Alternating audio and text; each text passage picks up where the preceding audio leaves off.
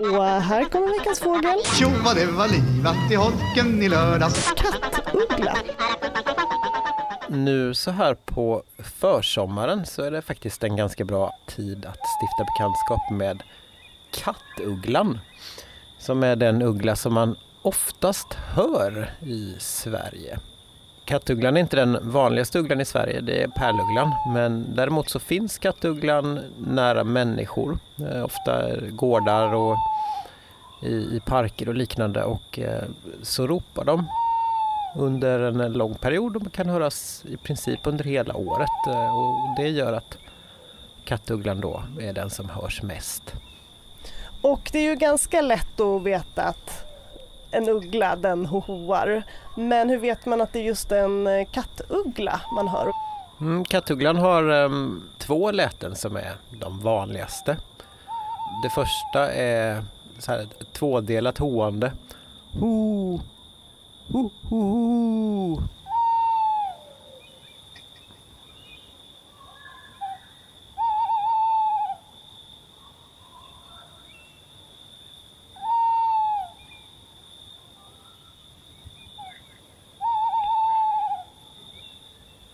Ja, det känns väldigt klassiskt. Det har man ju hört väldigt mycket. Inte bara i naturen utan även i andra sammanhang.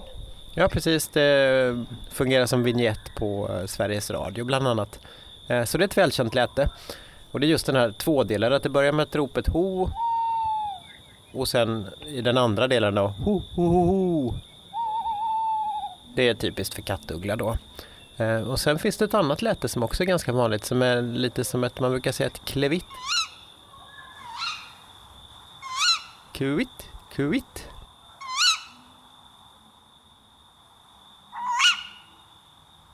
Och båda de här lätena är, är ganska vanliga och kan höras i princip när som helst på året men vanligast är under våren och försommaren.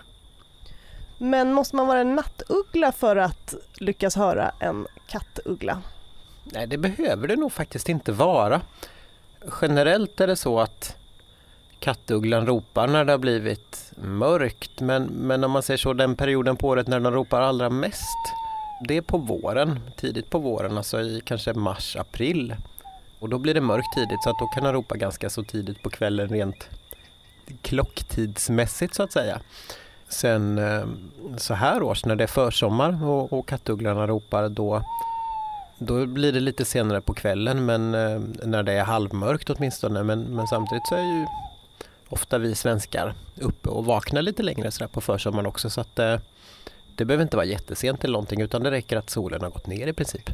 Och Anledningen till att man ska ge sig ut och lyssna efter kattuggla nu då när det är försommar och inte när de ropar som allra mest är att det är en bra tid på året att dels höra kattugglans ungar. Eh, de har ett lite hest eh, läte så när de, när de tigger som kan vara lite svårt att placera om man inte kan det men, men, eh, men vi spelar det här så att ni kan lära er det också.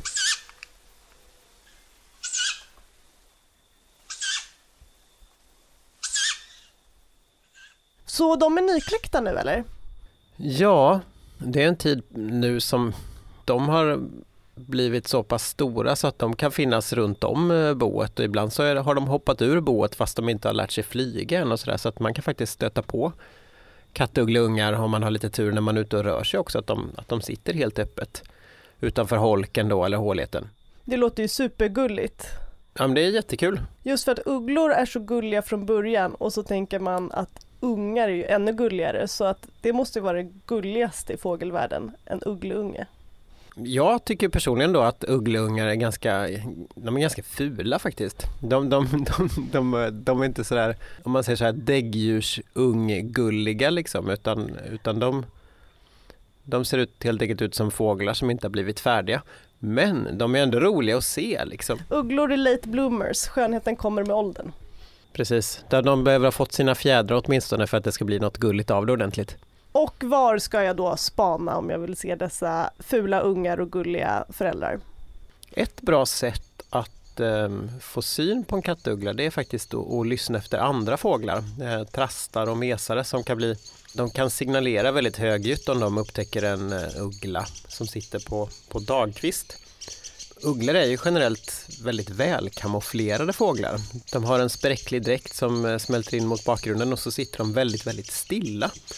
Och de blir svåra att upptäcka. Men då kan man då, om man hör upprörda trastar och mesar, så kan man titta efter det och så är det ganska vanligt att man kan upptäcka en kattuggla som sitter då på sin dagkvist.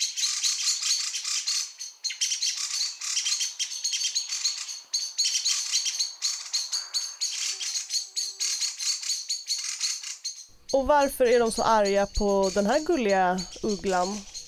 Det är väl ett generellt småfågelbeteende sådär att de, de vill uppmärksamma varandra på hot och samtidigt då om, om de blir flera och visar då att ett potentiellt hot har blivit avslöjat så ökar det chansen då att jaga bort då eller att, att det här upptäckta hotet inser att, eh, ja, att det har blivit röjt då. Eh, så det, det är ett beteende som de har mot till exempel katter och det kan vara hundar och, och rovfåglar också. Eh, men typiskt för just ugglor då att de sitter ju kvar. Eh, så att då kan det bli väldigt det kan samlas mycket fåglar och bli ett upprört beteende. Sen tror inte jag att kattugglan i sig är ett särskilt stort hot mot eh, trastar och mesar utan de är ju mer eh, att de äter gnagare och, och, kanske groddjur. Möjligtvis fågelungar på marken så att det kanske också är det som de varnar för. För två veckor sedan pratade vi om tornseglan och att den aldrig landar och lever ett kringflackande liv. Och min känsla är att kattugglan är tornseglarens totala motsats. Den sitter på sin pinne i ur och skur och är väldigt chill. Mm. Det är en bra observation att de, de lever väldigt stationära liv och de framförallt på dagarna då så, så, rör de sig ju knappt alls utan det är nätterna som de är aktiva och då lever de ett lite dolt liv men, men de är väldigt, för oss mänskliga betraktare så blir de väldigt stationära och nästan osynliga och, och lite mystiska sådär. Jag tycker att det finns en spännande mystik kring ugglor som eh, fascinerar mig och många andra. Ja, och det känns inte som att det är så konstigt att det är just ugglan som är brainsen i djurvärlden. Ugglan är ju en symbol för klokhet och det tror jag har just med det här rotfasta, lugna, trygga beteendet att göra. Precis det här lite patriarkala, visa lugnet. Absolut, och det är egenskaper som vi människor projicerar på, på ugglorna. Om man ska titta på riktigt intelligenta fåglar i fågelvärlden så är det kanske snarare kråkor och måsfåglar och, och, och sånt man ska titta på. Alltså, fåglar som är mer opportunistiska i sin strategi. De, de behöver ha en, en möjlighet att kunna lära sig av nya situationer och, och hitta nya sätt att söka föda. Eh, kattugglor har ett mer invant sätt. Eh, så det är lite en vantolkning men som vi uppfattar människor så kan man då se ugglan som att den påminner om någonting som är så gammalt och, och, klokt och de har lite värdig uppsyn sådär. Och det tycker jag man ska ta med sig till oss människor också. Jag tycker det är så ofta man hör att åh den där lugna, lite tysta personen är så smart men en annan som är mer extrovert har aldrig fått en så här intelligensstämpel på sig och det stör mig.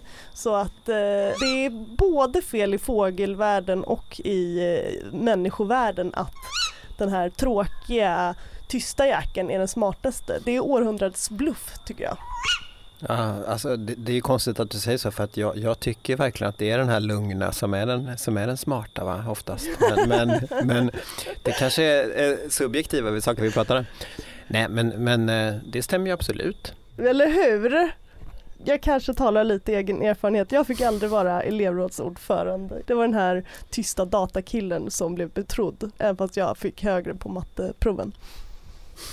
Ja, jag, jag beklagar detta. Tack.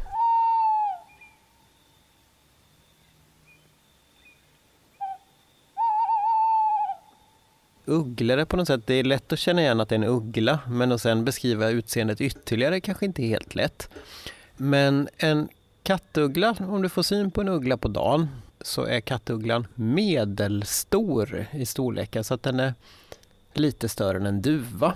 Och jag trodde den skulle vara mycket större än en duva. Jag trodde den kanske mm. skulle vara tre gånger så stor som en duva. Ja, alltså ugglor är ofta lite mindre än, än eh, man faktiskt föreställer sig att de är.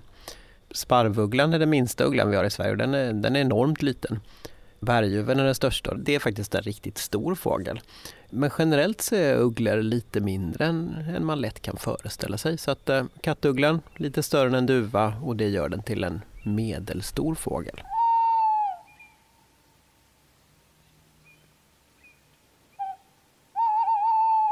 Varför låter tomten och ugglan likadant? Det, men det är inte det något... Jag tänker att det är, något, det, här, är, det är något patriarkalt som vi är på spåren här. Jag tror det det. är, du tror att tomten har tagit sitt läte från ugglan för den vill vara en sån här vis gammal man? Som ugglan Ja. ger sken av.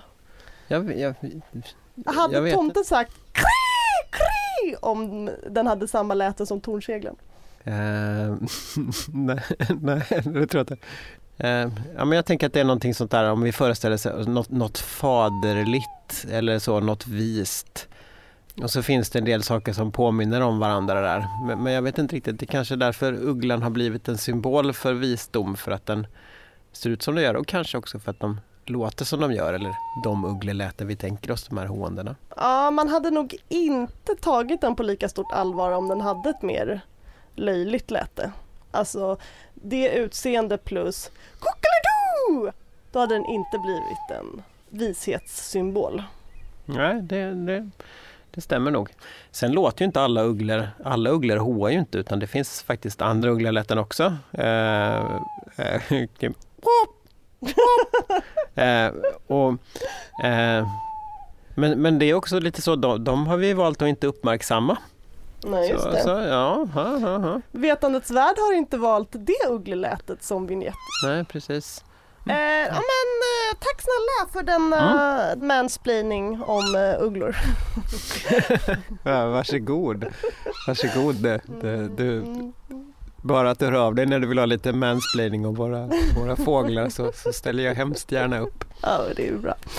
Nu är det slut för den här gången. Om du lyssnar på iTunes får du gärna klicka in fem stjärnor under recensioner för att eh, det är alltid härligt att ha lite star quality på iTunes-listan. Gör det. Och sen eh, passa också på att ge dig ut och, och lyssna i natten.